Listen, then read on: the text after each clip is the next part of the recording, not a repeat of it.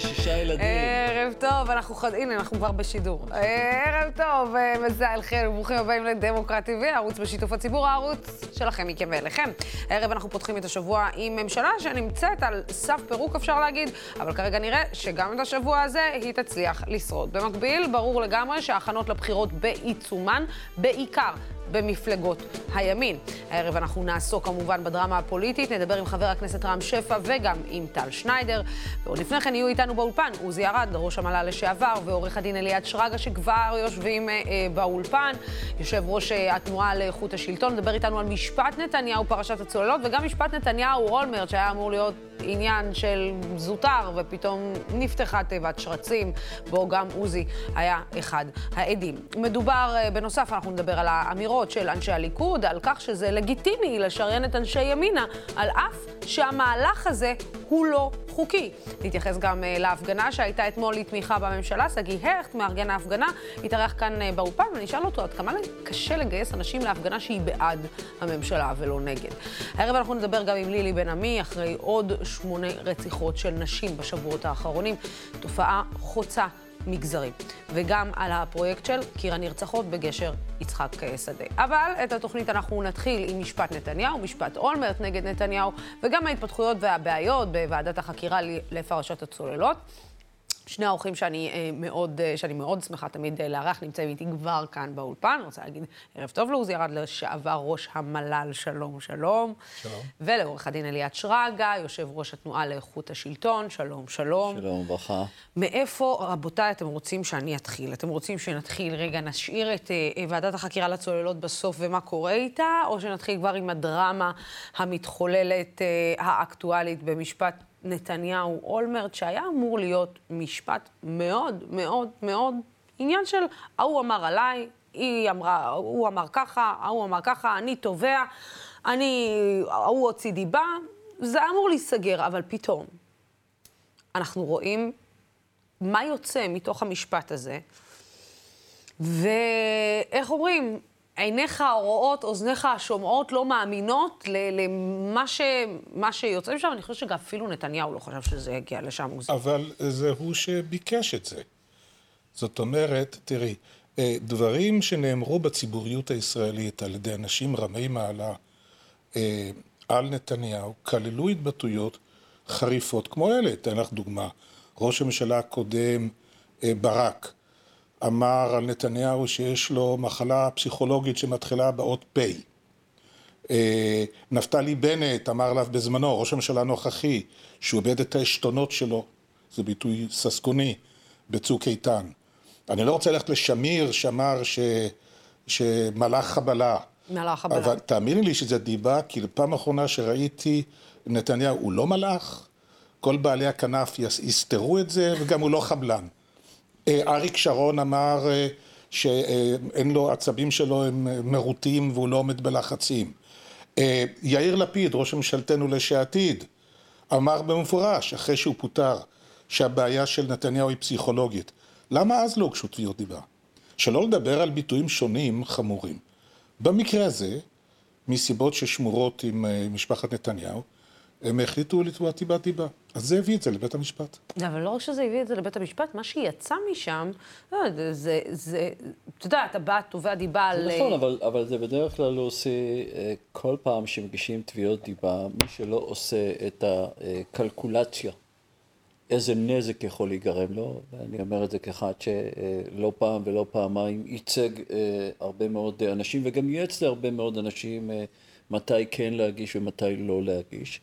רק כשאתה באמת הולך על קרקע אה, בטוחה ומוצקה מבחינת התשתית הראייתית והצלחת אה, אה, להגיע אה, לאמירה מאוד מסוימת, אבל אה, ללכת אה, לכזאת אה, תביעה, אני חושב שנתניהו עשה פה טעות אה, אסטרטגית. יכול להיות שגם אולמרט עושה טעות אסטרטגית אה, בעצם העובדה שהוא לא היה מוכן להגיע לאיזושהי פשרה, אני חושב שהכסף אצל אולמרט פחות משחק פה תפקיד, אני לא משוכנע שאולמרט יצליח להוכיח את הטענת אה, אמת דיברתי שלו, אה, כי יש פה באמת איזושהי קביעת, אמירה ש, שמחייבת קביעה מקצועית, נכון, לא נכון. ואני חושב שאני אני מסתכל על, זה, על כל האירוע הזה מזווית אחרת לגמרי, לוסי. אה, כן, אה, אה, מצב פסיכוטי כזה, מצב פסיכוטי אחר, חושב שזאת לא הבעיה. אני חושב שמה שעולה מהמשפט, וזה מה שמפחיד, וזה מה שצריך להדאיג את כולם, אני חושב שהגברת יסמין לוי כתבה את זה בצורה הכי יפהפייה והכי מדויקת היום בעיתון הארץ, זה שבסופו של יום, כשרואים איך המדינה הזאת מתנהלת, נכון. מי מנהל אותה, איזה שיקולים נעשים בקבלת החלטות, זה מטורף. זה מה שצריך להבעיט את כולנו. זה... זאת האירוע של איך מתקבלות החלטות פה במדינה.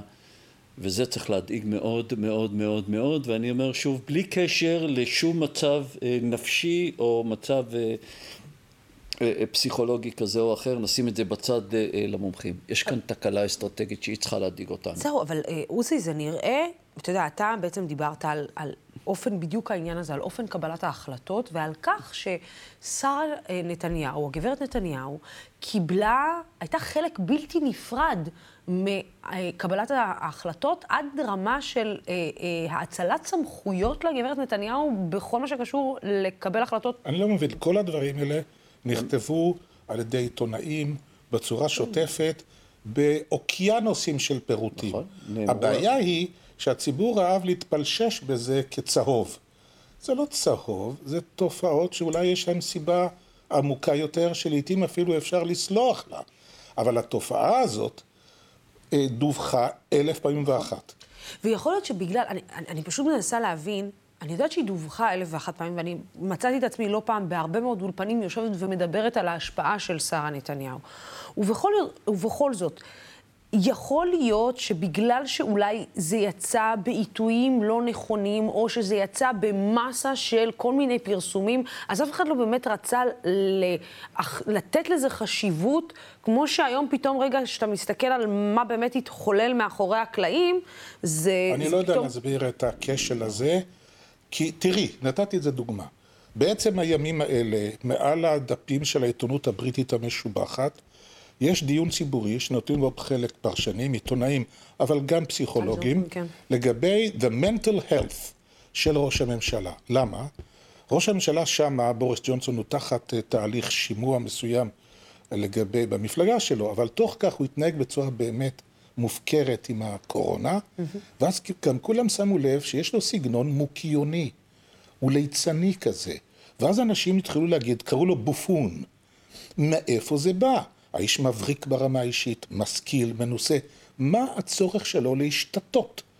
ואז התחיל להגיד, אולי יש לו איזשהו הלך רוח, פסיכולוגים יגידו. ואז מדברים בגלוי. אותו דבר היום לגבי פוטין, אה, נשיא ארצות הברית, גם מרקל אה, בזמנו, סליחה, כן. נשיא ארצות הברית אמר, אנחנו לא יודעים about his sanity, הסוגיה של שפיות. זאת אומרת שהיום כשמדובר במנהיגים שיש להם סמכויות, כולל לחיים ולמוות, אתה רוצה לדעת שאכן אין שום דבר שפוגע בריאותית או אחרת בשיקול הדעת שלהם ובצלילות. אגב, בוא נזכיר לצופים ש... שלנו ולהזכיר אה, אנשים שצופים בנו כרגע. מי שהטיל דופי בשפיותו של בני גנץ זה היה נתניהו והמחנה שלו. זאת אומרת, נכון. האם הוא זה... אה, אה, כשיר נפשית לעמוד? זה, זה שעושים את זה פעם אחר פעם זה נכון. ואני אומר, במענה לשאלה שלך, ובתשובה למה שעוזי אמר, עוזי אמר, זה לא פעם ראשונה שהנושא עולה, כולם מכירים את זה, זה עולה פעם אחרת, אבל זה פעם ראשונה שרואים את זה לא ברמת רכילות, לא ברמת כותרת צהובה, רואים את זה ברמה הכי מזוקקת שאנשים נדרשים לתת תשובה בחקירה נגדית, וזה שונה לחלוטין כששומעים אנשים שבאים ששומעים את מדבר. לא, אני אגיד לך, אני אגיד את עוזי מדבר, ששומעים את... זה נראה אחרת לחלוטין. אני אגיד יותר מזה, צריך להבין. יש דרישה שאומרת שכשמדברים על מחלת נפש, מי שמוסמך מקצועית לעסוק בזה אנשי המקצוע. מי? אנשי בריאות הנפש. מי הם אנשי בריאות הנפש? בדרך כלל זה אומרים, זה פסיכולוגים, פסיכיאטרים. זה פסיכיאטרים, יש שמוסיפים לזה גם נוירולוגים, אה, אה, זה משפחה של דברים. עכשיו הם יגידו, הם יוכ... כשהם עושים אבחון, הם כבר עושים אותו בשפה מקצועית, לא במילים עממיות כמו ברור. מחלה. כמו שכל רופא, הוא לא אומר סתם מחלת לב, אם הוא רוצה להגיד, הוא מאפיין אותה. אבל במקרה הזה, יש חוות דעת שנכתבה על ידי פסיכולוג ישראלי, ויש גם אמריקאי, שאבחן את נתניהו על מה שהוא איתר שמה כ-disorders, הפרעות אישיותיות. אישיות. הפרעות אישיותיות נחשבות למחלת נפש. ומה שאובחן גם אצל האמריקאים וגם אצל הפסיכולוג הישראלי הזה שעבד עבור אמן כמומחה לעשות את זה, זה שמר נתניהו יש לו קווים נרקיסיסטיים ויש לו קווים פרנואידיים. מבין השניים, אני יכול להגיד לך שמה שיותר מדאיג זה הפרנואיד. כי שמה זה החרדות. אהוד ברק אמר אלף פעמים על נתניהו שהוא דמות חרדתית, ואהוד יודע עברית.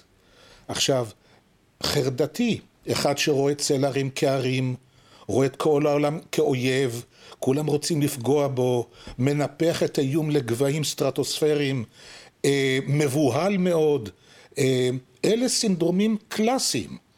ועכשיו, לפיכך, יש לנו כבר דבר יותר ספציפי, שבדוח הזה של הפסיכולוג, הוא נכנס עוד לעוד דבר אחד, איך האיש מתפקד בעיתות לחץ, שזה שאלת בוחן להמון מקצועות. ואז מה הוא אומר? בדוח הראשון שהוא כתב ב-98, ובדוח שהוא כותב עכשיו, ב-2017, הוא כותב, מר נתניהו, במצבי לחץ בלתי צפויים, מתחיל בתבהלה, נכנס לפניקה, נכנס להיפראקטיביות, מנפח את האיום, פועל בתזזיתיות, פועל באימפולסיביות, ובסוף נכנע. זה ראית את בדיוק, קורה? אגב, מה זה- שאמר עורך הדין ויינרוט. אתה ראית את זה קורה מולך ב... ב... זה, על זה ייעדתי, גברתי. סיפרתי מקרה שלא יצא החוצה, קראתי לו האמבוש שלא היה. אבל זה לא דווח בתקשורת, התקשורת שלנו היא מאוד מעניינת. את רוצה לשמוע? אני אשמח מאוד. אז זה ככה. אה, כבר בביקור הראשון של נתניהו בוושינגטון, הודיע לו הנשיא אובמה, הוא אמר לו, תראה, יש מסורת באמריקה שכל קדנציה של נשיא אמריקאי, הוא עושה פסגה של ראשי העולם בוושינגטון, והוא המזמין, הוא היושב ראש. ואני החלטתי לעשות את זה, ואני הולך להזמין רק 40 מדינות, ואני רוצה שאתה תבוא. הנושא, בטיחות גרעינית. בטיחות, לא ביטחון. כלומר, שלא יהיה צ'רנובילים. לא, זה לא צבא, כלום. כן. זה הנושא, ואני רוצה שתבוא. ביבי שמע, אמר, נשמע. תוך שבועיים מגיעה הזמנה כמו שמגיע לבר מצווה, מסולסלת והכול, ואז התייעצות עם אנשי ועדה לאנרגיה אטומית וכולי. האם יש בעיה? אומרים לו ישר, אין עם זה שום בעיה. זה תחום שאפילו ישראל היא מובילה בעולם. וחוץ מזה, יש בזה בונוס. יהיו שם 40 מנהיגים, יהיו שם מנהיגים שאתה לא ראית עד עכשיו. הזדמנות, אה, הזדמנות... ביום אה, אחד אתה עושה שמונה פגישות צד, אתה אה, עושה. ואז כמובן שהתשובה שלנו היא חיובית, ואז מתחילות ההכנות בארצות הברית, יש פרפקום, הרבה הרבה הרבה, והאירוע צריך להיות לדעתי באזור מרץ 2010. ממש עשרה ימים פלוס מינוס לפני זה, מודיע נתניהו שהוא מבין שעושים לו אמבוש. אמבוש. מה הקטע? נודע לו שמאחורי הקלעים איזשהו נציג ערבי שם יפתח ביקורת על ישראל. ואז נתניהו אומר, אהה, מביאים אותי לשם, ושם ית- ית- יתנפלו עלינו ויגיבו אותנו, והוא מתחיל, הוא התחיל להיבהל. אני כמובן מדבר עם האמריקאים ואומר להם בשפה עדינה, תראו, יש אצלנו מוטרדות, דאגה, בבקשה. הם אומרים, אנחנו לא מבינים מה אתה רוצה. א', האג'נדה היא כולה לרוחכם. שנית, הפטיש הוא בידי נשיא ארצות הברית, הוא היושב ראש. אם יהיה שם אפילו איש אחד שיצייץ נגד ישראל, הפטיש יורד. אני חוזר מדבר את זה לנתניהו, ואז הוא אומר, ככה הם אמרו? אהה, זאת ההוכחה של אמבוש, מרדימים אותי. ומבטל בדקה האחרונה את צאתו. האמריקאים עמומים. אחת משתיים, אם יש להם כיסוי מודיעיני עלינו, אז הם יודעים את הסיבות, זה לא לכבודנו. ואם הם, לא- אין להם כיסוי כזה, אז הם, הם לא יכולים להבין מה קרה, אין לזה הסבר. אני משכנע את ראש הממשלה לשלוח את דן מרידור במקומו. ואכן יוצאים לשם דן מרידור וראש הוועדה לאנרגיה אטומית שאול חורב. הכנס מתכנס, עובר היום הראשון, מי מנוחות, אחוות עמים, אף מילה על ישראל. ביום השני או משהו כזה, או בסוף היום הראשון, מגיע תורו של נציג ישראל לדבר. דן מרידור נותן נאום שכולו קולאז' של האמרות הקלאסיות שלנו. זה הוכן לו על ידי הצוותים, נאום בנאלי לגמרי. ובעצם זה הולך להסתיים. עכשיו, ראש הממשלה נבוך. הוא ניבא אמבוש, לא היה אמבוש. שלא היה. הוא ברח, מפני מה הוא ברח? אבל זה לא מרגיע אותו. מה שהוא עושה, הוא קורא לדן מרידור לבוא לשגרירות וללכת שם לאזור מוצפן, והוא נותן לו מקלחת על דברים שדן מרידור אמר. דן מרידור לא יודע את נפשו. הוא אמר דברים uh, תקינים לגמרי. לימים כאשר ביבי אומר לי ממה דעתו לא נחה, אני אומר לו, הסעיף הזה שדן קרא, הוכנס על ידי יצחק שמיר. אתה חושב שיצחק כשל בזמנו? זו העמדה שלנו מאז. לא, הוא רותח מזעם, ואז אומר לי את המשפט, אני רוצה להדיח את ראש הוועדה לאנרגיה אטומית, שאול חורב, וצריך לבדוק, להחזיר את קודמו, גדעון פרנק. תראי, זה כמו להגיד, אה, אני לא מרוצה ממשהו, אני מבקש להדיח את כוכבי ולהחזיר את איזנקוט. isn't done. כמובן שזה לא בוצע, אבל את רואה פה סינדרום ברור. בהלה, הגזמה פראית, אחר כך תגובות אימפולסיביות, ואחר כך צעדים דרסטיים. כל זה לא יצא החוצה. אבל אני סיפרתי את זה בבית המשפט, מכיוון שזה היה, וזה גם הדפוס, ואני חוזר ואומר, זה אותו דבר היה בכרמל, בשרפה בכרמל, שהיא מתועדת. זוכרים את הקטע שבו ראש הממשלה נאמר שהוא כן. מקדים להבין, מה בדיוק הקדים להבין? את כן, יודעת- הראשון לזהות, אה, הראשון לא, לזהות את, זה היה לא, לא. לא, לא, לא, כן. אנחנו אומרים לזה, תקראי בזה, הראשון להבין את גודל האיום. הוא אמר לסביבתו, כולל לי, שהשרפה הזאת הולכת לשרוף חצי מדינה. לאשתו הוא אמר שהיא תשרוף מדינה שלמה. לאחרים הוא אמר שהיא חדרה תשרף. לנשיא אמריקה הוא אמר שחיפה תשרף. וזה הוא אומר כששנינו טסים בהליקופטרים ורואים את השרפה שהיא כבר אותרה שלוש מדורות קטנות. הוא מהלך כאילו הוא ז'בוטינסקי, ירמיהו רואה את זה. את מבינה את הבעיות? הבעיות, הבעיות זהו. היא, ההרגשה היא שבעצם דברים יוצאים מפרופורציה, אבל זה גם עובד. זה, עובד, זה עבד לו, זה עבד לו במשך 14 שנה להכניס לבהלה מדינה שלמה, ואז בסופו של דבר אנשים כל הזמן חשבו שאנחנו חיים על לא, הוא נכנע, הקצה, בסוף הוא נכנע. איראן. כך קרה עם מנהרות הכותל.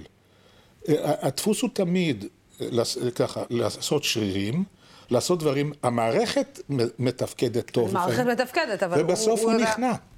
אני רוצה רגע שנייה לעשות אה, אה, אה, פאוזה קטנה. אליעד, אני רוצה להראות לך קטע אה, מראיון שנערך אתמול בערוץ אה, 13. אנחנו עושים רגע שנייה מעבר. חשבתי שהזמנת אה, אותי רק לשמוע את עוזי, את יודעת, לא, אני פה- לעניינים לעניינים הפוליטיים גם. אה, אה, חבר הכנסת יואב גלנט, על הניסיונות של הליכוד לשריין נציגים של ימינה במפלגה שלהם, פעולה לא חוקית, דרך אגב, ככה, בריש גלי, בלי לחשוב פעמיים, בואו נראה. מה דעתך על ההבטחות שקיבלו סילמן ואורבך מצד אה, בכירים בליכוד? אהבת את זה? תראה, שריון זה דבר, אה, שריון זה דבר לגיטימי למי שמפיל את הממשלה. אני אזכיר לך שהליכוד זו התנועה היחידה המשמעותית שמקיימת פריימריז. בשאר המקומות פשוט ראש המפלגה אומר, אתה תהיה איתי ובזה נגמר העניין. ואני חושב שהכלי שהתנועה נתנה בידי יושב ראש התנועה, נתניהו, שאגב, מחזיק את האופוזיציה בצורה בלתי רגילה, זה לא פשוט, אנשים חושבים שזה קל. המנופים שלו הם לא קלים, והוא מחזיק את זה יפה, אבל נתנו לו כלי. הכלי הזה, שלושה שריונים, והוא משתמש בהם בשום שכל. תזכור. עמיחי שיקלי הוא איש ראוי מאוד. כן. אה, מי שהקים אה, מכינת אה, תבור, הוא בן אדם ערכי מאוד, נחמד מאוד, ספורטאי דרך אגב, אני פוגש אותו הרבה בספורט, והוא פשוט על רקע ההוצאה שלו מתוך ימינה, אה, איננו יכול להצטרף כחבר מפלגה בבחיר, בפעם הבאה לליכוד, אבל אני משוכנע שתימצא הדרך להציב אותו כשר או סגן שר. אני משוכנע בזה. אני, אני, אני, אני לא מבינה. איך זה יכול להיות שדבר כזה נאמר בריש גלי? אה, סגן שר, שר, אה, אין שום בעיה, אנחנו נשאר, אנחנו נשמע. והדבר הזה עובר ליד היועצת המשפטית ו- ו- והכל בסדר? טוב, גלנט ושלטון החוק לא תמיד הלכו צוותא חדא לצערי הרב, אבל הוא לא היחידי שמשחק באש הזו, כי גם סילמן וגם זובי וגם אורבך משחקים משחקים של עשיית אש. אין ספק, המצב המשפטי מאוד ברור, סעיף 57 א' רבתי לחוק הבחירות לכנסת קובע במפורש שניהול משא ומתן ואו כריתת הסכמים. לפני תקופת הבחירות הם אסורים בתכלית האיסור. לכן כל עשייה שנעשית, כל אותם שריונים, הבטחות, סילמן מקום עשר בליכוד, שרת בריאות, אורבך מקום תשע עשרה בליכוד, שר חינוך סלש שר אידיאולוגי אחר, ההבטחות לזובי גם כן נמצאים על אותה גלקסיה. לכן כל מי שמנהל את המשאים ומתנים האלה, כל מי שקוראת את ההסכמים האלה צריך לדעת שהם בלתי חוקיים, צריך לדעת שהם יהיו בטלים ומבוטלים, צריך לדעת שהוא שם את כספו, עתידו על קרן הצבי, זה לא יעבור, אנחנו דרשנו מהיועצת המשפטית לממשלה לפתוח בחקירה בכל שלושת המקרים האלה, עדיין לא קיבלנו תשובה וחצי תשובה, במידה ולא תגיע תשובה ביום יומיים הקרובים אנחנו נלך לבג"ץ. איך זה יכול להיות? אני באמת, סליחה, אני, סליחה שאני עוצרת אותך בעניין הזה, איך זה יכול להיות שהיועצת המשפטית לא מחזירה תשובה בעניין כל כך גלוי, כל כך ברור, כל כך דחוף ובהול, שבעצם אנשים אומרים, כן, הובטח מקום עשר, נכון, כן, הובטח נכון. זה, כן, הובטח תפקיד. לא רק שהובטח, אני רוצה להזכיר כן. לכם, אתם שוכחים שעוד הגברת סילמן באה ואומרת, אני מחזיקה חומר וראיות, חומר וראיות כנגד... אורבך, שזאת למעשה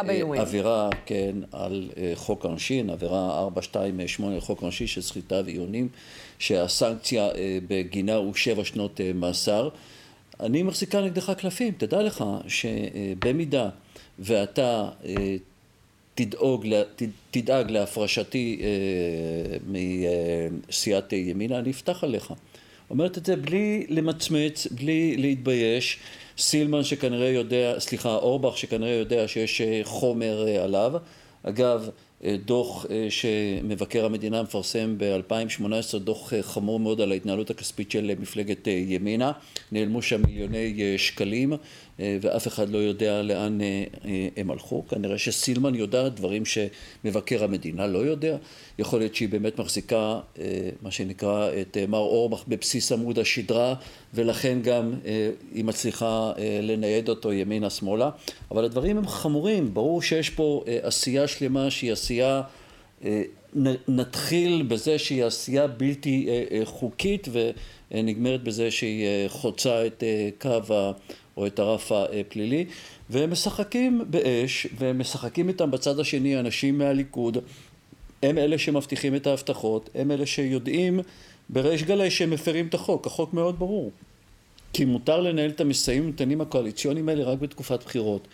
כל עוד החוק לפיזור הכנסת לא עבר, כל עוד אנחנו לא נמצאים בתקופת בחירות שהוכרזה על פי דין, ברור שהעשייה היא לא חוקית, ולכן אני, אני, אני, לא, אני, לא, אני לא מתפלא מדי יותר ממה שגלנט אומר. אבל אתה יודע, אני עדיין לא מבין, זהו, גלנט אומר, כי... שיקלי יהיה סגן שר כן, או שר. נכון, אה, נכון, אה, זה כאילו... אתה יודע, אני, אני עדיין לא מבינה איך במדינה דמוקרטית כמו שלנו, עם יועצת משפטית שמבינה שאלו פני החוק, שאלו הם סעיפי החוק, הדבר הזה לא נפתחת חקירה באופן מיידי. משהו פה לא מסתדר. איך זה יכול להיות ש...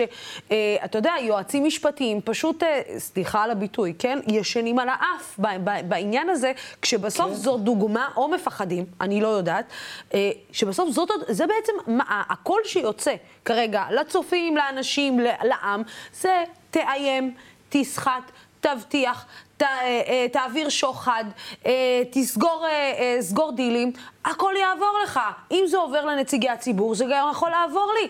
זה גם יכול, אתה יודע, אני יכולה לבוא לבית המשפט ולהגיד, מה אתם רוצים ממני? גברת סילמן סגרה דיל עם הליכוד, והליכוד סגר דיל עם שיקלי, למה שאני לא אסגור דילים ככה, כמו שאומרים, על הפרנג'י, מול כולם? אין ספק שאנחנו נמצאים בתקופה שמערכת המשפט לא תוכל לומר שתפארתה היא, כן?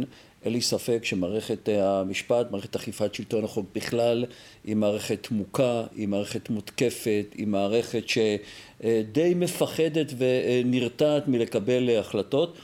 הראיה שאת היועצת המשפטית החדשה לא שמעו בארבעה חודשים האחרונים דבר וחצי דבר, לא מטוב ולא, ולא מרע. כן. היא ירדה למדרון אחורי, לטענתה היא יושבת והיא לומדת את המערכת ואת החומר, אבל אני חושב שזמן ההמראה שלה ארוך מדי. אני חושב שאין לי ספק שבנושא הזה של ההבטחות, וזה לא סתם, זה הבטחות לא חוקיות שעכשיו מובילות אותנו כבר למערכת בחירות.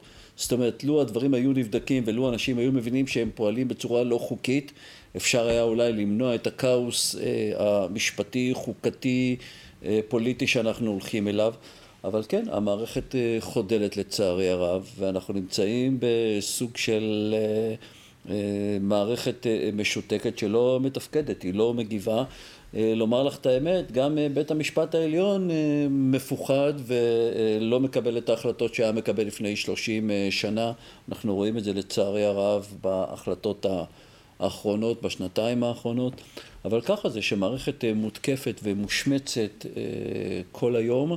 אלה הם התוצאות בסופו של דבר. המערכת די משותקת לצערי הרב. עוזי, אתה שומע את הדברים האלה. בסוף, אתה יודע, כשאני מסתכלת על כל מה שקורה במדינה דמוקרטית מתוקנת כמו מדינת ישראל, נוצר פה איזשהו תהליך, נוצר פה איזשהו תהליך של, של אה, בשם אה, הדמוקרטיה, בעצם מערכות שלמות מושתקות ונסתם להם הפה.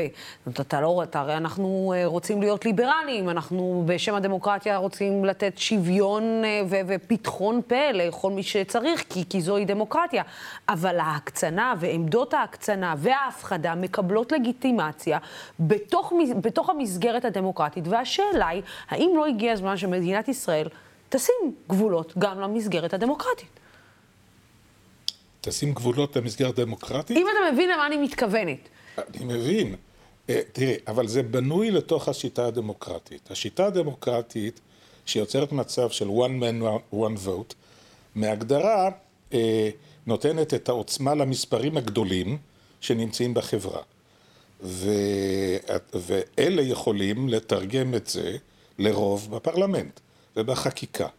עכשיו, אתה רואה את זה בכל הדמוקרטיות המערביות אפילו היום, שבמצב הזה שליטים שרוצים להגיע לרמת אה, סמכותנות יותר גבוהה, נוהגים בשיטה הפופוליסטית. זאת אומרת, הפופוליזם זה בדיוק זה, זה הישענות על העובדה שיש להם תמיכה והם מסוגלים לגייס תמיכה פרלמנטרית משלהם, ולהביא את זה, לרכז יותר סמכות בידיהם לטובת מה שהם רוצים. מה שעוזר לזה יותר, זה שאמצעי התעמולה של היום, השיטות של הנדסת תודעה, שהם מאוד אגרסיביים והם מאוד עובדים טוב, מאפשרים בדיוק את זה. אם ברומי העתיקה אז היו נותנים לחם ושעשועים לאספסוף, היום נותנים לחם ושעשועים. בטלוויזיה רוב הזמן הרבה שעשועים, אבל מצליחים להשפיע על התודעה על ידי מדיניות תקשורתית מאוד אה, אגרסיבית. תיק 2000, תיק 4000, זה סימפטומים של מדיניות אגרסיבית להשפעה או לרכישת אמצעי תקשורת.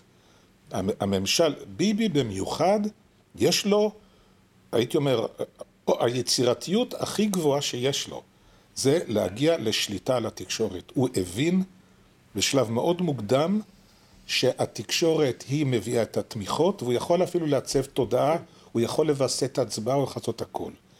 אה, אגב, הסתכלתי קצת על קורות חייו של אה, ראש הממשלה שלנו, לשעבר, ביבי, ומסתבר שעבודת ה-BA שלו בשנות ה-70, כולה של סטודנט, הייתה השפעת הטכנולוגיה על התקשורת. הוא זיהה את הפוטנציאל מוקדם. כן, זה אי אפשר לקחת ממנו, הוא אה, הראשון לזהות בהרבה דברים. אני רק רוצה להתחבר, כן. להתחבר לשאלה שלך. לא, לא צריך לשים אה, גבולות, כמו ששאלת, לדמוקרטיה, אוקיי?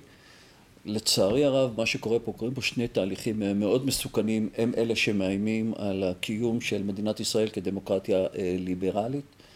אחד, זה שינוי כללי המשחק, תוך כדי תנועה, וראינו את זה לא פעם ולא פעמיים בשנים האחרונות. אגב, אה, למי שלא יודע, רק בחמש שנים האחרונות שינו עשרים פעם את חוקי היסוד במדינת ישראל, דבר שאין שני לו בכל העולם, לרבות היצור המטורלל הזה שנקרא אה, ממשלת אה, חליפין, שאין קונץ פטנט כזה בכל העולם.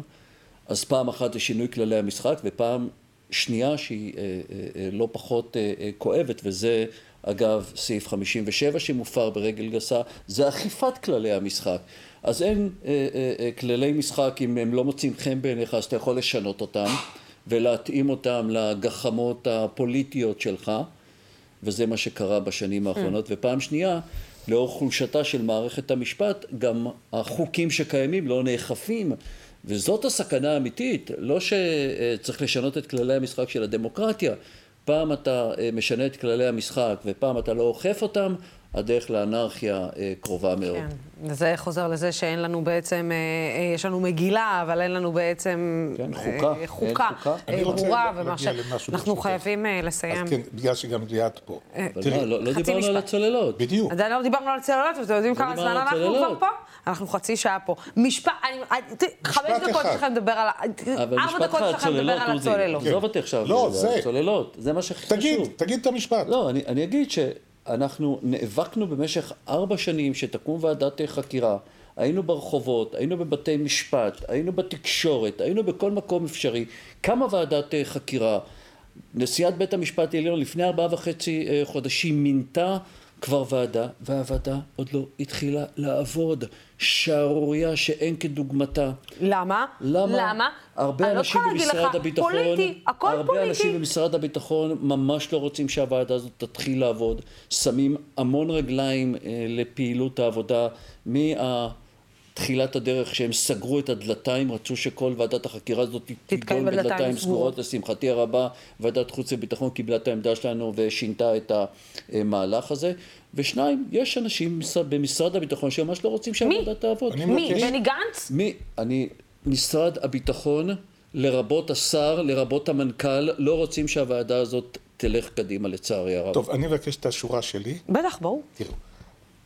אה, הוועדה זוחלת והתחילה לצאת לדרך. מצאו לה משרד, התחילו לאסוף חומרים מהמשרדים, יש לה הרכב, היא, צריכה להיות, היא זוחלת לאט מאוד. בואו נניח שהיא תמשיך לזחול בקצב הזה. אנחנו חושבים, אני חושב שהציבור חיוני שהוועדה הזאת תהיה רצינית, איכותית ותעבוד. היא כבר יצאה לדרך, עכשיו היא צריכה להתחיל לעבוד ברצינות. בסדר. ואני רוצה להגיד עוד דבר אחד. אם יסתבר שיהיה חילופי ממשלה בדרך, ואז תבוא ממשלה שהתנגדה מלכתחילה לוועדה הזאת, אוי לנו אם הם יהרגו את הוועדה. אני רק רוצה להזכיר נראה, לכולם שוועדת זה... אגרנט התחילה לעבוד שבוע אחרי שהיא הוקמה. שבוע. ועדת אגרנט, בקטסטרופה הכי גדולה של מדינת ישראל, התחילה לעבוד שבוע. לא חמישה חודשים ולא שישה חודשים. גם דרך אגב, להזכירך, גם הוועדה בענייני מירון קמה לא מזמן, לקח כן. לה זמן, לא, לא, זה ברור לכולם. לקח לה בדיוק חודשיים. אנחנו עשינו סקירה היסטורית. ותוך חודשים אחד... בודדים, אגרנט הוציאה דוח ביניים. כן. מדהים. כמה, כמה, כמה בינואר, בפברואר כבר היה, סליחה, באפריל כבר היה דוח ביניים של ועדת אגרנט. כן, אני חושבת שיש, אה, אה, זה מדהים איך רוחו של נתניהו מהלכת עדיין, אה, אני לא יודעת אם זה אימים או קסם על פוליטיקאים שלא רוצים להתעסק עם הבייס הלא נכון, ומכך הם חוששים. אבל בואו נראה, יש לנו גם נציג כרגע ממפלגת העבודה שאולי יכול לדבר איתנו גם על העניין הזה. תודה רבה לשניכם. אנחנו מודים לך מאוד. תודה רבה. מפה לפה, בילינו, איך, כן. בילינו 34, 35 דקות נכון. ביחד. לא מעט זמן. תודה רבה לשניכם. תודה. כן, עושה רושם כאמור שההכנות אה, לבחירות הן בעיצומם, בעיקר בצד הימני של המפה. כדי לדבר אה, איתנו אה, על זה, נמצא איתנו חבר הכנסת ויושב ראש סיעת העבודה, רם שפע. שלום, שלום לך. שלום, שלום, ערב טוב. וגם טל שניידר, אהובתנו, אה, נמצאת אה, בצד אה, השני. טל, אהובה שלי, בואי נתחיל איתך. עדכון קצר מנכון ל-6.35. האם הממשלה הזאת הולכת להחזיק מעמד, כן או לא? נכון לשעה הזאת, ביום רביעי הקרוב, לא עולה ככל שאני יודעת, ההצעה לפיזור הכנסת, ההצעת חוק פרטית, אבל דברים יכולים להשתנות. זה לא, זה לא נראה שזה קורה ביום רביעי הקרוב, אז אם כן, מרוויחים עוד שבוע. אני חושבת שהקואליציה בהנהגת בנט ולפיד רוצים למרוח את זה כמה שיותר עד לסוף כנס הקיץ, שזה ב-30 ליולי, כדי שהם בעצם, אם הם מושכים את זה עד ה-30 ליולי, אז הם כבר מקבלים זמן עד נובמבר, כי הכנס החורף של הכנסת נפתח רק באיזה 30 לאוקטובר, ואז אנחנו פה על תאריכים ועל זמנים, ויש גם חגים, אז זה לא כל כך נוח לעשות בחירות בחגים, ואנחנו שומעים ככה ב-back of their mind, ברקע, שנתניהו עושה סקרים, מושך את הזמן קצת, כי הוא צריך לנתח בדיוק את יודעת, אצלו הכל זה לפי סקר, עד כמה הוא צריך להיכנס בערבים, האם להמשיך לקרוא להם תומכי חמאס, תומכי, או כן, להמשיך תומכי לקרוא טרור. להם... כן, האם לקרוא, לקרוא להם אה, ממשלת אה, חמה, ממשלת האחים המוסלמים, יש סקר לכל דבר. אז אה, שם הדברים קצת זה, וכמובן בקואליציה לא רוצים שזה יקרה, וגם צריך להגיד את האמת, אין להם כרגע את ה-61 בשביל להעביר חוק פיזור כנסת, צריך 61, גם ניר אורבך, גם סילמן וגם שיקלי, המכונה עמית שיקלי על ידי ראש הממשלה לשעבר, נתניהו, גם שלושתם לא מספיקים בשביל שהליכוד יפזר את הכנסת, הם צריכים אה, ככה, את יודעת, עוד אנשים, גם אני, אני, אני חושבת שלא ברור מה המשותפת, אה, ככה יש איזשהו חשש. כן, הם, הם, צריכים, את, אה, הם צריכים את אה, תמיכתם של תומכי הטרור אה, בכנסת, לא אה, נראה לי.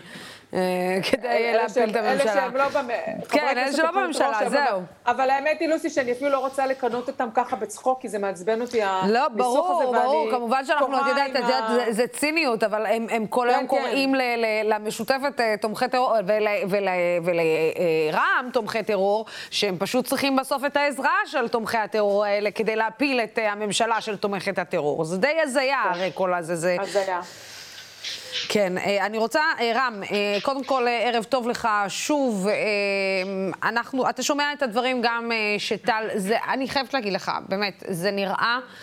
אה, לא טוב, זה נראה לא טוב. אה, הדבר הזה שהממשלה הזאת כל שבוע, למה כל שבוע? כל יום, כל דקה, כל שעה, מתמודדת עם האם היא הולכת ליפול או לא הולכת ליפול, אה, הולכת אה, להתקיים או לא הולכת להתקיים. אה, ההוא שמדבר עם ההוא, שמדבר עם הזה, שמנסה לפשר על ההוא, שמנסה לעבוד עם ההוא. זה לא נראה טוב בשום צורה שהיא. יותר מזה אני אגיד לך, זה נראה שאזרחי אה, אה, מדינת ישראל גם סוג של נמצאים על זמן שאול, כי הממשלה הזאת נמצאת על זמן שאול.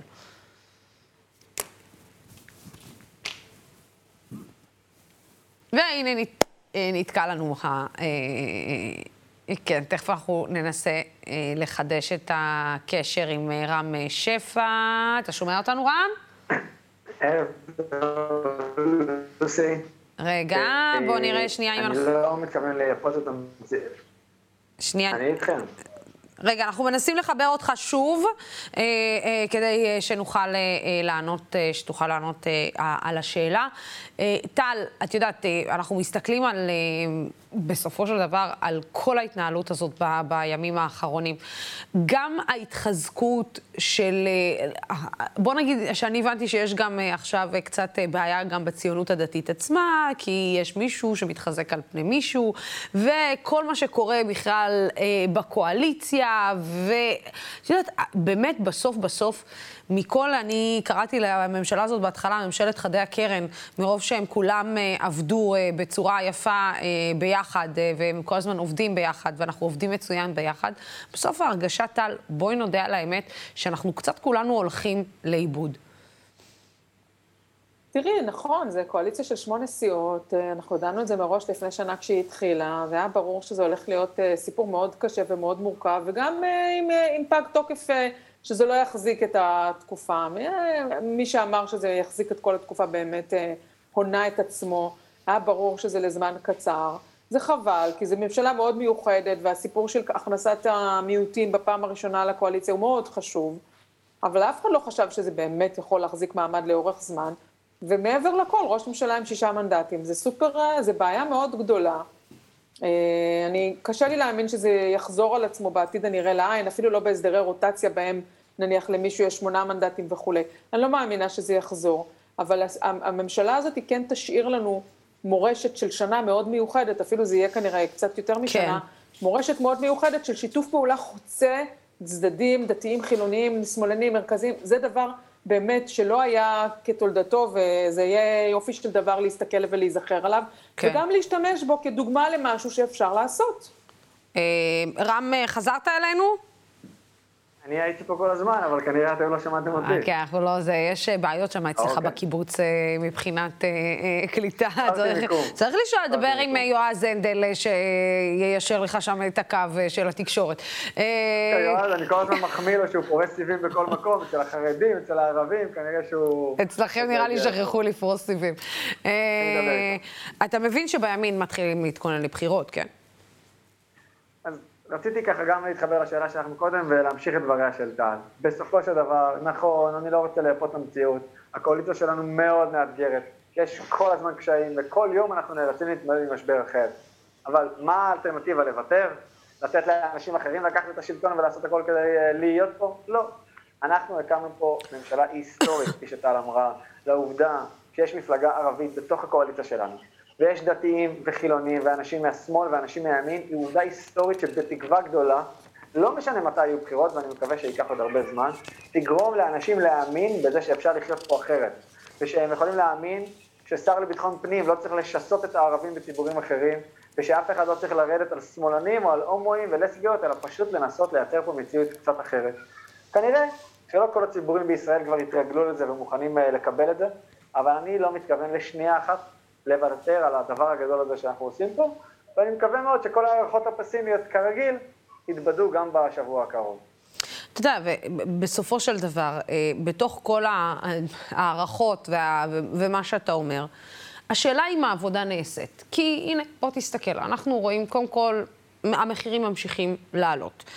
אה, אני יכולה להגיד לך שחוויית הטיסה שהייתה לי בסוף השבוע, פנים, כן? לא טיסת בינלאומית, טסתי לאילת וחזרתי, חוויית הטיסה הייתה מזעזעת. לא, לא מזע... מזעזעת בכל לשון, ש... שבכל צורה שהיא, לא להאמין שחצי שעת טיסה בין תל אביב לאילת אורכת יותר מאם הייתי עולה על הכביש ונוסעת עכשיו שש שעות, אוקיי? אה, המחירים, הדיור, אה, אה, הפעוטונים. שגם, שהודיעו ששנה הבאה, בגלל מחסור בעובדים, כנראה הולכים להעלות את uh, המחיר של הפעוטונים באלפי שקלים בחודש. והשאלה היא uh, חקירת הצוללות, והשאלה היא, בסוף, בסוף, האזרח הקטן, אתה יודע, ממשלה בסוף גם נבחנת על התוצאות שהיא מביאה. ובסוף, בסוף, האזרח הקטן, המון ביקורת גם, דרך אגב, על הרפורמה החדשה של מרב מיכאלי, בסוף הפריפריה משלמת, מתחילה לשלם יותר, על אף הרצון שלה שכולנו נשלם אותו דבר. אין מה לעשות, בפריפריה משלמים יותר והם גם מרוויחים פחות. אז זה גם רפורמה שהיא קצת מבולגנת. בסוף, בסוף האזרח רואה שהממשלה הזאת לא לטובתו. לא לטובתו ברמה הבסיסית, כן? עזוב עכשיו את הפחד שמא בן גביר יגיע ונתניהו יחזור וזה, ברמה הבסיסית של ללכת לסופר ולעשות קניות. אנשים לא מצליחים לסגור את החודש, וזה במשמרת שלכם ולא במשמרת של אף אחד אחר. אוקיי. Okay. נתת ככה הרבה מאוד אה, דוגמאות, ואני מכבד אותם לתהליכים לא טובים, אבל רגע, בואו בוא נסתכל על המציאות בעיניי קצת אחרת, בסדר? בסופו של דבר, אפילו את הנרטיב, לצערי, המעוות לחלוטין, שחלק מהאנשים מנסים לייצר על הרפורמה בתחבורה הציבורית, זה פשוט, סליחה, זה פשוט שטות. המחירים בפריפריה הוזלו. לקחת דוגמה למחיר של נסיעה חד-יומית ולהגיד שזה יתייקר לעומת החופשי-חודשי והשנתי שהוזלו, זה פשוט מעוות, צר לי שיש יותר מדי אנשים שהולכים לנרטיב הזה, אבל זאת רק דוגמה אחת. אחרי ששרת התחבורה, אחרי עשרות שנים, סליחה, של שחיתויות שגרמו להוזלות מחירים רק לפי מי שיש לו כוח בפוליטיקה, אז אנחנו באנו לעשות פוליטיקה אחרת, ועכשיו יש תלונות בגלל כל מיני הצגות נתונים מעוותות, אני מקווה שגם הנושא הזה בקרוב יהיה מאחורינו. אבל בעשרות סוגיות אחרות שאני יכול להתחיל למנות אותן, יש שיפור. מה לעשות, לוסי? את מבינה את זה. תהליכים של ממשלה לא לוקחים יום ולא לוקחים יומיים, וכן, בשביל להתמודד באומץ עם הפשיעה בחברה הערבית ולעבור מהסתה ודה-לגיטימציה להתמודדות, לוקח זמן, אבל כבר רואים תוצאות. גם בסיפור התחבורה הציבורית, אחרי שנים שגזרו פה סרטים ומחלפים, למרות שכולנו הבנו שזה ייצור לנו פקקים עוד שנה, אז סוף סוף משנים דיסקט ומשקיעים בתחבורה ציבורית. אפרופו סיבים אופטיים, אחרי שנים שזה לא ממש עניין אף אחד, אם בפריפריה, או אם אצל החברה החרדית, או אצל הכפרים אה, הערבים, ערים שלמות של אזרחים ערבים, תהיה שם קליטה או לא, אז עכשיו זה מטריד אנשים. אה, האם אחרי הנזקים של הקורונה מקבלים מענקי אומריקון, כן או לא, ועוד ועוד ועוד. אז אני חושב שבסופו של דבר אנחנו לא ממשלה מושלמת, וחלק מהדברים שאנחנו רוצים לעשות אנחנו לא מצליחים לעשות. אבל להגיד שהאזרחים מקבלים ממשלה לא טובה, אני נאלץ להגיד את זה בכאב, אני חולק עלייך. אתה יודע, אבל רם, בסוף אנשים רוצים לחיות את היום-יום שלהם. אתה צודק, יכול להיות שאתה צודק, יכול להיות שהממשלה עובדת, אבל בסוף, בסוף אנשים... תראה, אנשים היום כבר במשך שבוע...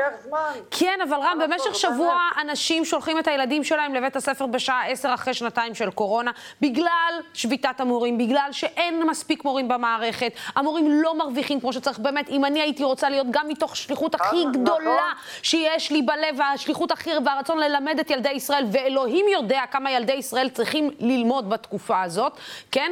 ואתה יודע, בסוף יפה אה, בן דוד ממשיכה, אה, אה, מזכ"לית ההסתדרות, ממשיכה לאיים, והיא מח... ותחריף את המאבק, ובסוף המורים לא מרוויחים מספיק כסף, ואתה יודע, בסוף זה נראה שאנחנו, כאילו האזרחים, אתה יודע, אנחנו שבויים של, של כולם, לא הילדים שלנו לומדים כמו שצריך, אנחנו לא יכולים לצאת לעבוד כמו שצריך, כי בוא תסכים איתי שאם אני יוצאת לעבוד ואין לי איפה לשים את הילד שלי אה, מבחינת פעוטון, היום יש לי ילד, אני, אוקיי, הנה, אני מולך, אני לא יכולה שנה הבאה, ואני מרוויחה יחסית מעל, הממוס, מעל הממוצע, אוקיי? אני לא יכולה לשים את הילד שלי בפעוטון שלוקח 4,400 שקל בתל אביב. זה לא נורמלי, רם, זה לא נורמלי בשום צורה שהיא. ואת חושבת שאפשר בכמה חודשים להפוך את כל המערכת, להכשיר סייעות, להכניס אותה לתוך המערכת, לבנות עוד גנים. לא, זה לא עובד ככה. אני, אני ודאי כמורה, ומי שמערכת חינוך כדבר שחשוב לו, נלחם בזה ככל שאני יכול. גם במשרד האוצר אותי, מה לעשות, לוסי? זה לא לוקח חצי שנה. נכון, זה לא. לוקח, זה לא לוקח חצי? אבל אתם כן יכולים למנוע עכשיו את השביתה לתחילת שנה אוקיי, הבאה. אה, זאת העבודה נכון. שלכם. אתם כן יכולים להכפיל. את שכר המורים, אתם כן יכולים להשקיע נכון. יותר בחינוך, כי זה הדבר, אגב, חד זה יותר. חשוב מאיראן. הביטחון. ההשכלתי של. הילדים שלנו הוא הרבה יותר חשוב מאיראן. לשים יותר, אתה יודע, דגש על, על, על, על אה, אה, לימודים, אתה יודע, לא, לא לימודים, אבל על חינוך לגיל הרך. אה, אני, אין לי, אין לי... אני- אני איתך, כן. אגב, זה גם משבר. אדיר בגיל הרך. זה משבר לאורך כל המערכת הבית ספרית. מגיל, משלוש, או בתקווה שיום אחד גם נוריד את החינוך חינם לגיל לידה, אבל בינתיים ועד סוף שנת הלימודים יש משבר אדיר. אני פוגש מורים, אני פוגש מנהלים, כל הזמן אני רואה מה קורה. אני בסך הכל אומר שזה לוקח מעט זמן לייצר את ההכפלה הזאת של השכר, והנה שר האוצר התחייב, אני אישית מדבר על זה חודשים, לשמחתי גם שרת החינוך מבינה, להתחייב שסוף סוף שכר המורים יעלה בצורה משמעותית. אז נכון, לצערי הרב, וזה אה, כל שנה חוזר עצמו, הריטואל המתסכל הזה, אה, משא ומתן, בסופו של דבר של מערכת החינוך, חייב לעבור דרך שביתות. הלוואי, הלוואי, הלוואי.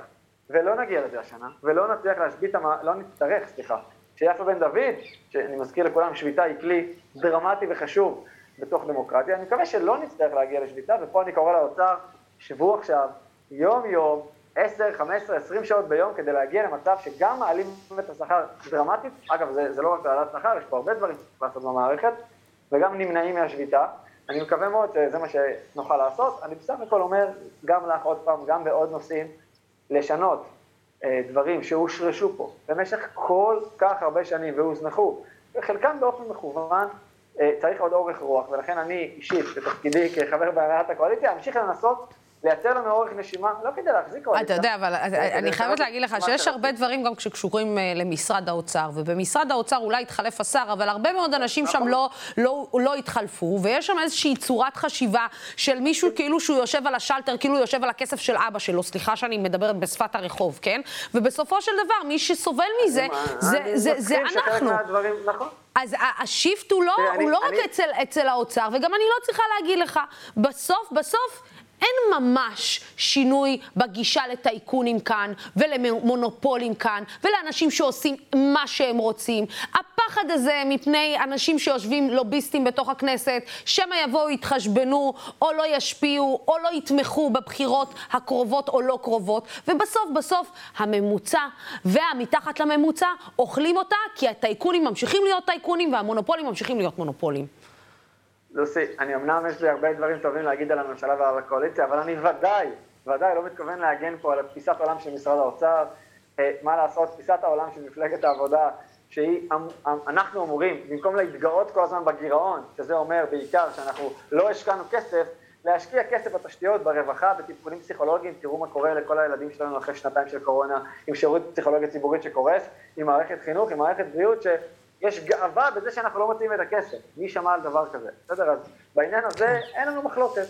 ולכן אנחנו דוחפים, אגב, בהרבה שיתופי פעולה. אני מקווה גם שנצליח להביא בשורה, בתקווה, גם נעלה את שכר המינימום, אחרי שהתנגדנו לעסקת חבילה שהייתה אה, די מבזה, יש עכשיו משא ומתן אינטנסיבי, הלוואי אולי הוא לא יעלה ל-40 שקלים, כמו בחלום של חלק מהאנשים, אבל ודאי אפשר להעלות אותו, ולשפר את התנאים של הרבה עובדים ועובדות פה בישראל. אה, כן, אבל תזכרו שגם כדי להעלות את שכר המינימום, תזכרו במקביל שיש אנשים אה, שהם אה, נכים ושצריכים עובדים סיעודיים, וכדי נכון. לשבל, לעזור להם, לעזור לעצמם, צריך גם לעזור לקצבת הנכים, שיכולה לעזור, ש...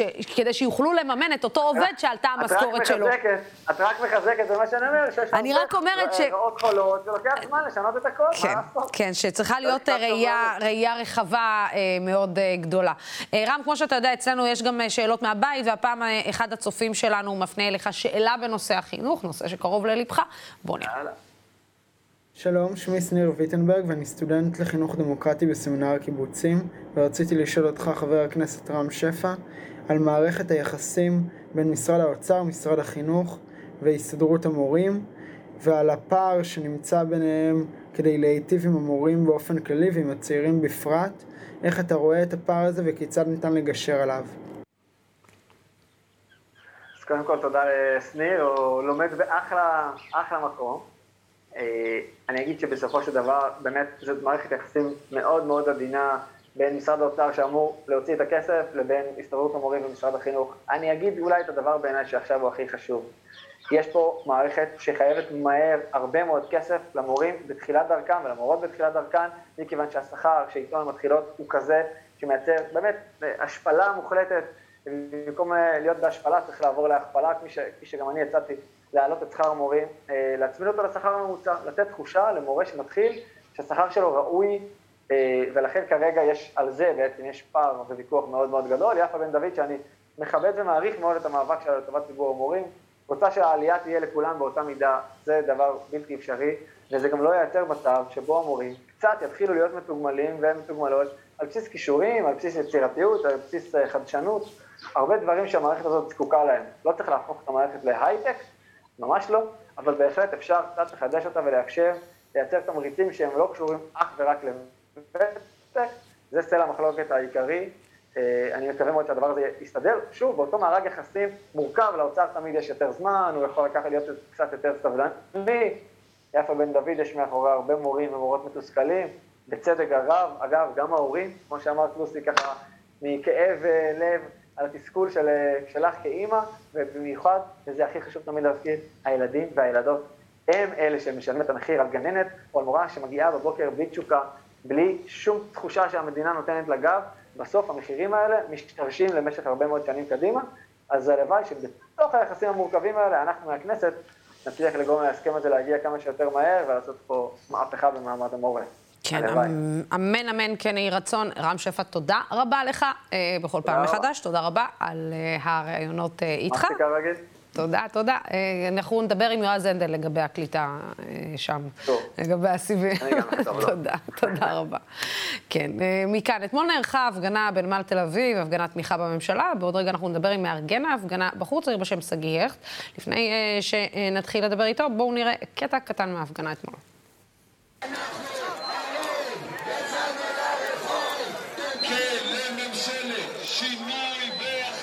אני חושב שהממשלה הזאת התחילה בפעילות נכונה. נכון שלא חוקקה את החוקים הראויים להגביל אה, ראש ממשלה, אפילו ראש ממשלה דמוקרטי צריך להגביל, על אחת כמה וכמה אדם מושחת כמו בנימין נתניהו, אבל היא עשתה כמה צעדים חשובים. אחד הצעדים החשובים זה הקמת ועדת הצוללות שמשתהה כבר חצי שנה, אבל סוף סוף מתחילה לעבוד. המשפט נמשך, אם ביבי חלילה יחזור לשלטון, אחד הדברים הראשונים שהוא יעשה יהיה לבלום את משפטו, שם הוא נאשם בפלילים.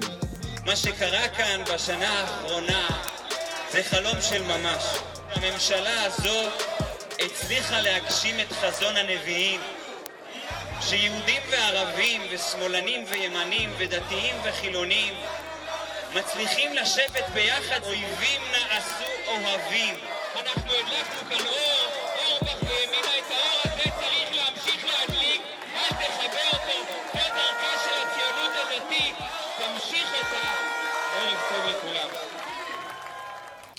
כן, אז את כל ההפגנה הזאת החל שגיא לארגן מקבוצת הפייסבוק שהוא הקים, כן, לממשלת השינוי והאחדות. אז uh, עד כמה היה קשה, שגיא, לה, להזמין אנשים להפגין בעד הממשלה? אז אני רק אגיד שלא אני לבד ארגנתי את זה, היו איתי עוד אנשים בהתנדבות מלאה, זה זרם ככה ממלא כיוונים שונים. זה היה מאתגר, היה כל מיני אתגרים גם שנוגעים לביטוח אישורים כאלה, אבל בסוף התגברנו עליהם.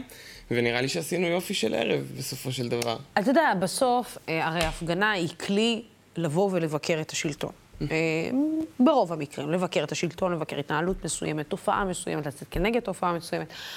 ופה זה כאילו מרגיש קצת אה,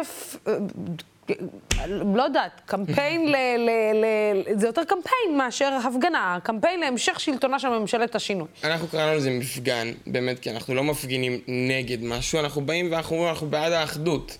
אנחנו בעד הסיפור שמאחורי הממשלה הזאת, בין אם היא תמשיך ובין אם נצטרך ללכת לבחירות. יש פה סיפור שבעצם אומר, ערבים, יהודים, ימנים, שמאלנים, דתיים, חילונים, מסוגלים לעבוד ביחד, בשאיפה בעתיד גם חרדים. אמ, ונראה לי שהממשלה הזאת די מוכיחה את זה במשך השנה האחרונה.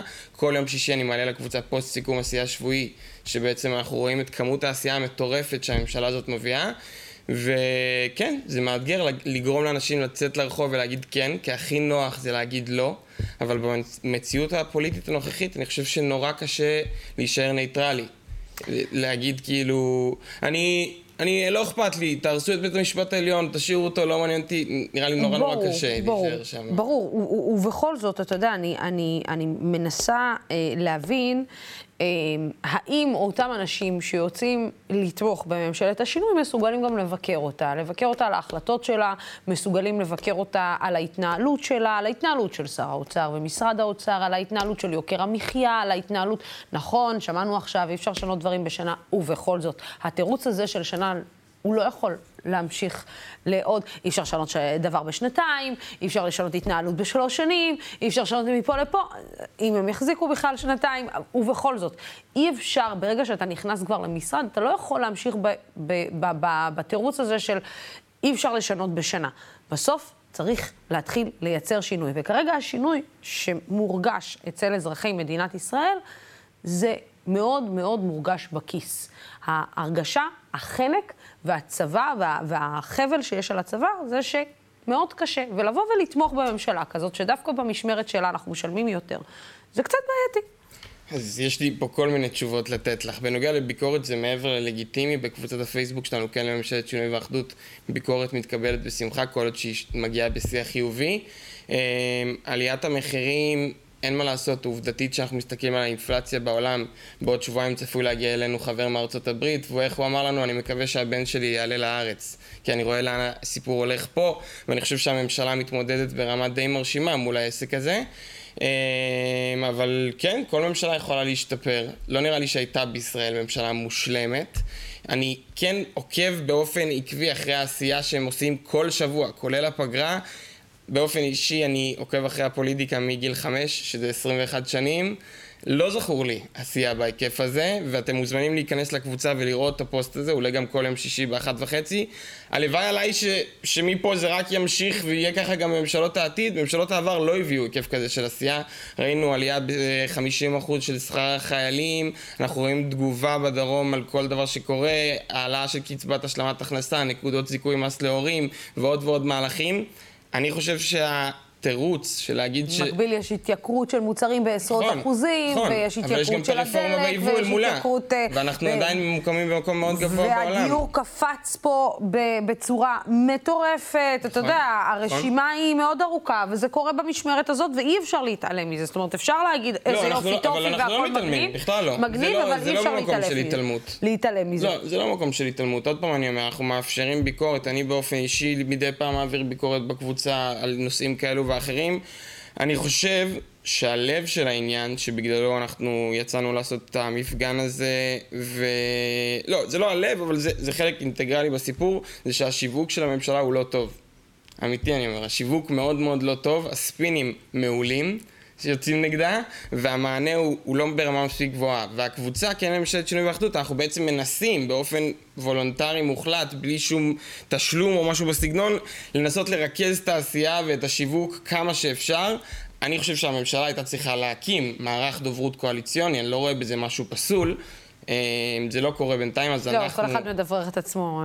המ? כל אחד מדברר את עצמו, זה החיים הפוליטיים, צריכים לדאוג ליום שאחרי. לא מדויק, לא מדויק. כולם מסתכלים על היום בממשלות שאחרי. גם. נתניהו ידעו ללכת אחרי קווים מאוד מאוד ספציפיים, אני לא אומר שאנחנו צריכים להיות בדיוק כמוהם. אתה יודע מה אבל- אמרת? לא אמרת ממשלת שינוי, אמרת ממשלות נתניהו, ונתניהו יודע לשחק את הפוליטיקה אה, אז אה, אנחנו אחרת. צריכים אה, ללמוד לשחק אחרת, אותה גם. כן, הוא עדיין, אפשר לתת לו תואר מאסטר בעניין הזה. אתם מתכוונים להמשיך את הפעילות הזאת? אנחנו, גם את הקבוצה אנחנו ממשיכים, אנחנו גם תומכים במפגנים שיש בגשרים כל סופש עכשיו, ואני גם משתמש בבמה פה להגיד לכל מי שמוביל עכשיו מפגן כזה או אחר, מוזמנים לפנות אליי בפייסבוק.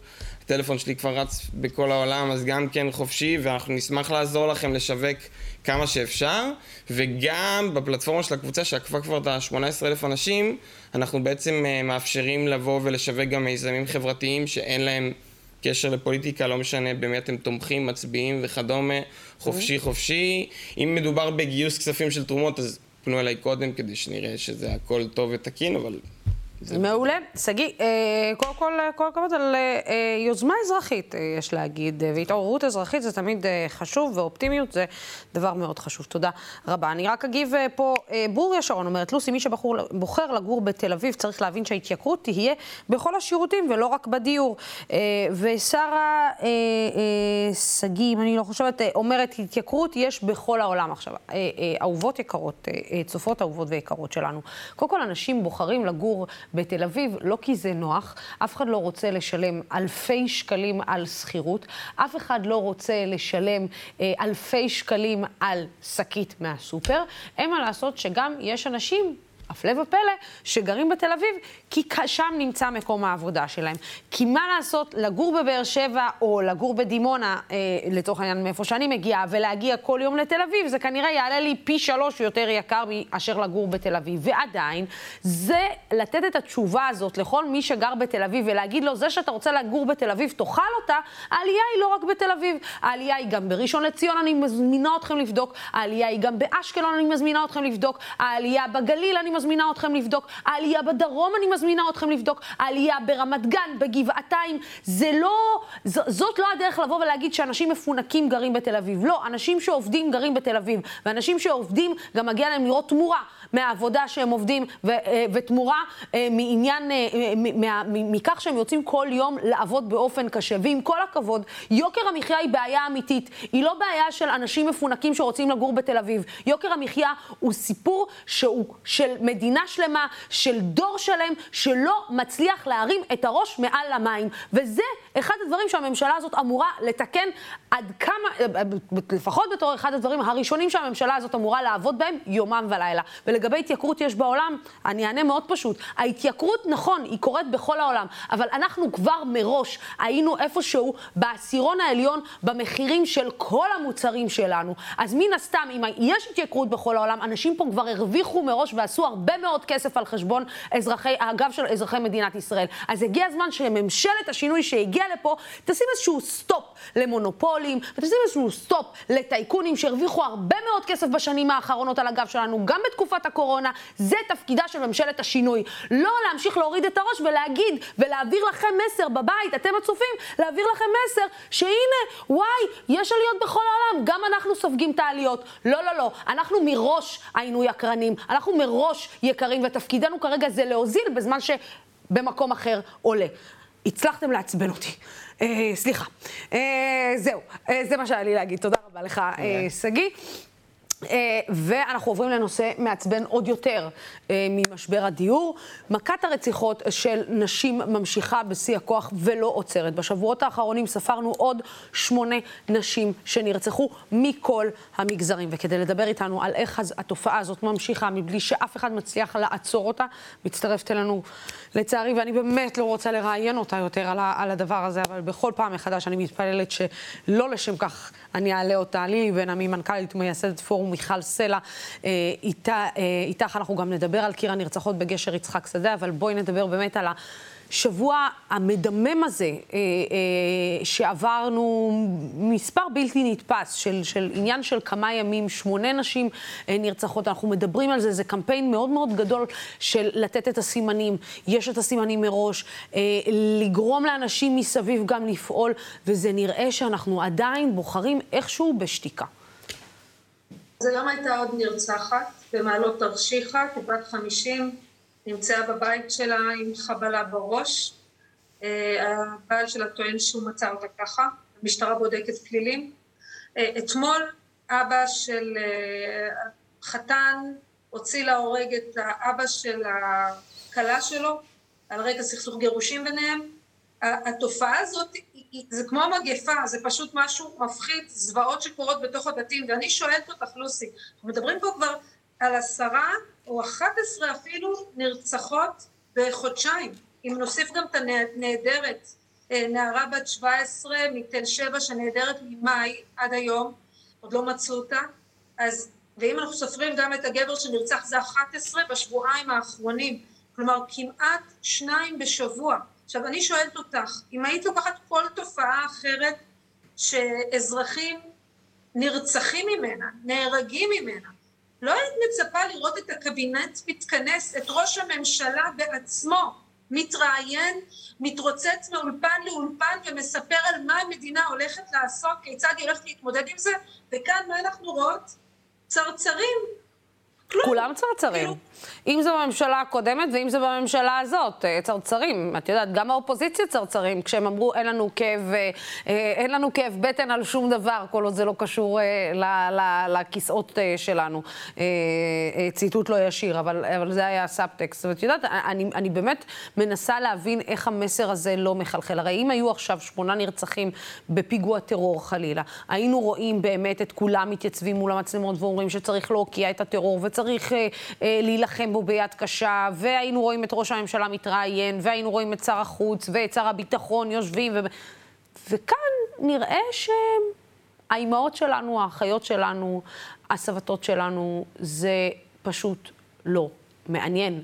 זה פשוט לא מעניין. כל עוד זה לא קשור, סליחה, לעניין פוליטי כזה או אחר, זה לא מעניין. מה שכואב גם, אה, שיש מה לעשות. כלומר, זה לא שתגידי אין מה לעשות, עושים את המקסימום, ממש אנחנו רחוקים משם. יש לך את האמנה הבינלאומית למניעת רצח נשים ואלימות במשפחה, שנכתבה על ידי מומחים בינלאומיים, שמיושמת ב-45 מדינות, והיא אפילו לא עלתה להצבעה בממשלה. את, את אומרת, מה קורה פה? יש את החוק של צמידים אלקטרוניים, שבעצם המטרה היא לאכוף צו הרחקה, כלומר בא שופט, פסק שאדם מסוכן לאשתו, על, על סמך הראיות שלפניו, הוציא צו הרחקה לבן אדם, אבל אין שום אכיפה, שום, שום, זה פשוט חתיכת נייר, וזה לא בדיוק אנשים שומרי חוק. ויש לך עוד אישה שנרצחה ועוד אישה שנרצחה כשהיה צו הרחקה, אז יש פטנט ישראלי, המצאה ישראלית של צמיד אלקטרוני, עובד ב-60 מדינות בעולם, בישראל עוד לא הכניסו את זה. יש את ההצעת חוק היפה הזאת כבר עשר שנים. מנסים לקדם הצעת חוק לצמידים אלקטרוניים כאכיפה של אה, צווי הגנה, צווי הרחקה, ועד היום זה לא עובר, ואת אומרת, מה קורה פה? כשהיה עם הקורונה, בן לילה העבירו צמיד אלקטרוני, כשהיה את הסיפור של המלוניות, שמי שחוזר מחו"ל, אז, אז נאכוף את זה עם צמיד אלקטרוני. בן לילה הממשלה הקודמת אישרה את זה. זאת אומרת, מה קורה פה? נשים, לא רק נשים, ילדים נרצחים, הנה אבא נרצח. מה, הדם שלנו הוא הפקר? יש כלים, את שומעת את יו"ר הוועדה הבין-משרדית למניעת אלימות במשפחה, איריס פלורנטין, סמנכ"ל הרווחה, את שומעת בכירים במשטרה, הם כולם אומרים שהם בעד האמנה הבינלאומית, היא תעזור להם להתמודד עם, עם, עם העומס של הפניות, עם הכובד של הפניות, ולמרות זאת, יש אנשים שהופכים את זה לפוליטיקה, ימין, שמאל, קואליציה, אופוזיציה, מתנגדים, האמנה יורדת, לא עולה בכלל להצבעה, ואני אומרת, איך בכלל יש את התעוזה למישהו להתנגד לאמנה למניעת רצח נשים. אני, אני, אני ישבתי בכנסת ואמרתי, אם יש לכם איזשהו סעיף שהוא בעייתי, תשבו, תפתרו אותו, אנחנו באמת, עם כל הכבוד במדינת ישראל עשינו דברים הרבה יותר מסובכים מזה, אבל זה שלא עושים דבר, זה דבר שהוא בלתי נתפס, ודם נשפך פה בתוך הבתים. בואי אה, באמת אה, נדבר, אה, כל מילה שלך כמובן היא, היא, היא חקוקה. נדבר על הקיר של הנרצחות בגשר יצחק שדה. את יודעת, הקיר הזה, כשאתה, כשאתה, כשאתה הולך ואתה רואה את הקיר הזה, זה נותן לך סוג של סתירה. והשאלה אם הקיר הזה באמת מצליח לעורר את, ה, את, ה, את ההלם, את הזעזוע שהוא אמור לעורר. זאת אומרת, את, ה, את הרגע הזה שבו אנחנו כחברה גם מתעוררים סביב מה שקורה מסביבנו. אני לא צריכה להגיד לך שעדיין אנשים, אני בטוחה שאנשים שומעים אה, אה, דברים שקורים אצל השכנים. אנשים שומעים שדברים לא מתנהלים נכון, ועדיין רבים מאיתנו בוחרים לשתוק ולא להתערב. את חושבת שקיר כזה יכול שנייה לזעזע אותנו ולהזיז אותנו להניע אותנו לעשייה? תראי, אה, קודם כל כן, מי שעשו את הקיר הזה אין לי מושג אה, מי הן, אה, כל הכבוד להן. השם של אחותי גם מופיע שם, זה כן. בשביל המשפחה גם זה משמעותי בשבילנו שלא ישכחו אותה, כמו עוד נרצחות שם. המיזמים האלה מאוד יפים, אבל מי עשה את הקיר הזה? מי טרח לבוא ולהנציח שמות של נרצחות? או ניקח עוד דוגמה של קרן גולדשטיין שעשתה את איננה עוד. איננה עוד זה מיזם שמציגים בגדים של נרצחות, שמלות שלהם, פרטי לבוש שלהם. מי עשו את זה? מדינת ישראל דאגה להנצחה של נרצחות על רקע אלימות במשפחה?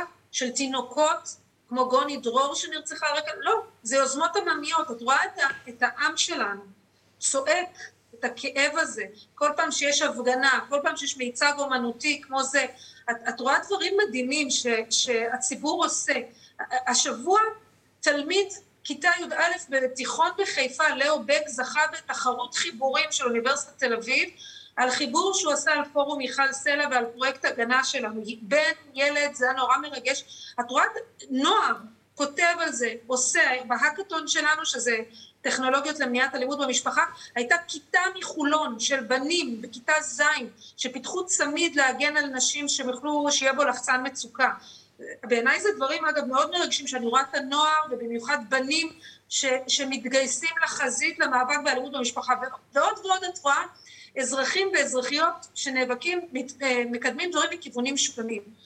אבל אני שואלת, איפה ההתמודדות עם זה ברמה הלאומית? וקיר כזה, כמו שיש בגשר, אה, יצחק שדה, צריך להיות המדינה, אני מצפה מהמדינה לפעול לא רק למגר אלימות, כן, לעשות גם דברים שקשורים להנצחה של קורבנות, כי יש פה תופעה חברתית, ותופעה אה, חברתית, ואני באמת חייבת להגיד לך שאני מקווה שהזעקה שלנו תישמע, ושהקיר הזה והמיצגים האחרים כמו איננה עוד, זה יהפוך לזיכרון.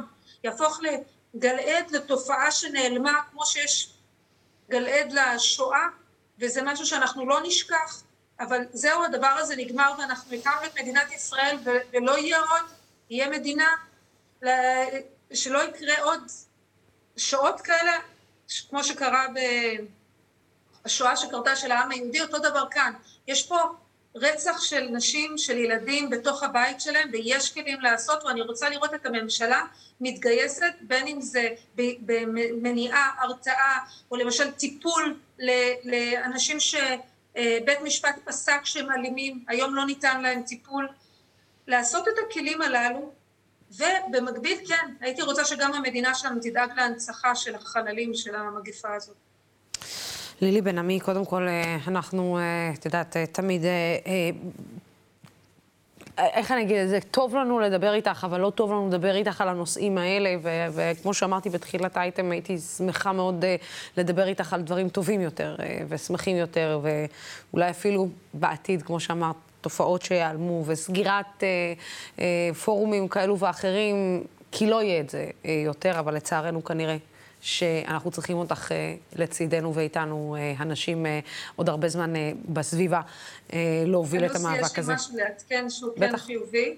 אני פרסמתי השבוע בידיעות אחרונות טור על, וקראתי לקבינט להתכנס, והיום קיבלתי הזמנה ביום רביעי הקרוב, קבינט המגדרי בראשות השרה מרב מיכאלי, וזה קבינט שכולו שרות ושרים, החליטו, קבעו להתכנס ביום רביעי הקרוב בנושא רצח נשים, וגם יכול להיות שאני כנראה גם מוזמן להציג שם את הדברים, אז, אז אני, אני, זה נשמע ששומעים אותנו ודברים מתחילים לזוז. אז, אז יש גם משהו, סנונית של תקווה. אז אנחנו אה, קודם כל אה, מברכים על הסנונית הזאת, וכן, ו- ואומרים לך תודה, כי הרבה מהדברים האלה קורים בזכות ה... הדחיפה האינסופית שלך לנושא הזה. אז תודה רבה לך, ותודה על המלחמה האינסופית שלך בנושא הזה. תודה שאת שומרת עלינו. אה, ועל הבנות שלנו. אה, לילי בן עמי, תודה רבה על השיחה הזאת. אה, ותודה רבה לצופים ולשותפים של דמוקרטי TV. התוכנית הזאת והערוץ הזה אפשרי רק בזכותכם ובזכותכם. כמו שאתם רואים, אנחנו מנהלים שיח ער ופורה בזמן שאתם מדברים ושואלים. אני רואה אתכם גם שואלים, ואנחנו עונים ומדברים. והנה, שרה אמרה לי שלוסי נסחפת לגמרי, כל מה שתיארת קרה בשנה האחרונה. כן, כן, זה לא קרה רק בשנה האחרונה, אבל תפקידה של ממשלה להפסיק להגיד, אנחנו רק שנה, אנחנו רק שנה, ולהתחיל. אה, לשנות. אה, זה השם, לא? ממשלת שינוי. בימים כמו אלו הולכת ומתחדדת החשיבות של ערוץ תקשורת שלא מפחד להביע עמדה נחרצת בעד הדמוקרטיה ובעד שלטון החוק, בעד המאבק בשחיתות ובעד מגוון של דעות, ובעדנו, לא בעד הפוליטיקאים. עדיין לא הצטרפתם אה, כשותפים של דמוקרט TV? תעשו את זה, תמשיכו לכתוב את דעתכם. אני נהנית לדבר איתכם, לנהל איתכם שיח. עד מחר. סלמה.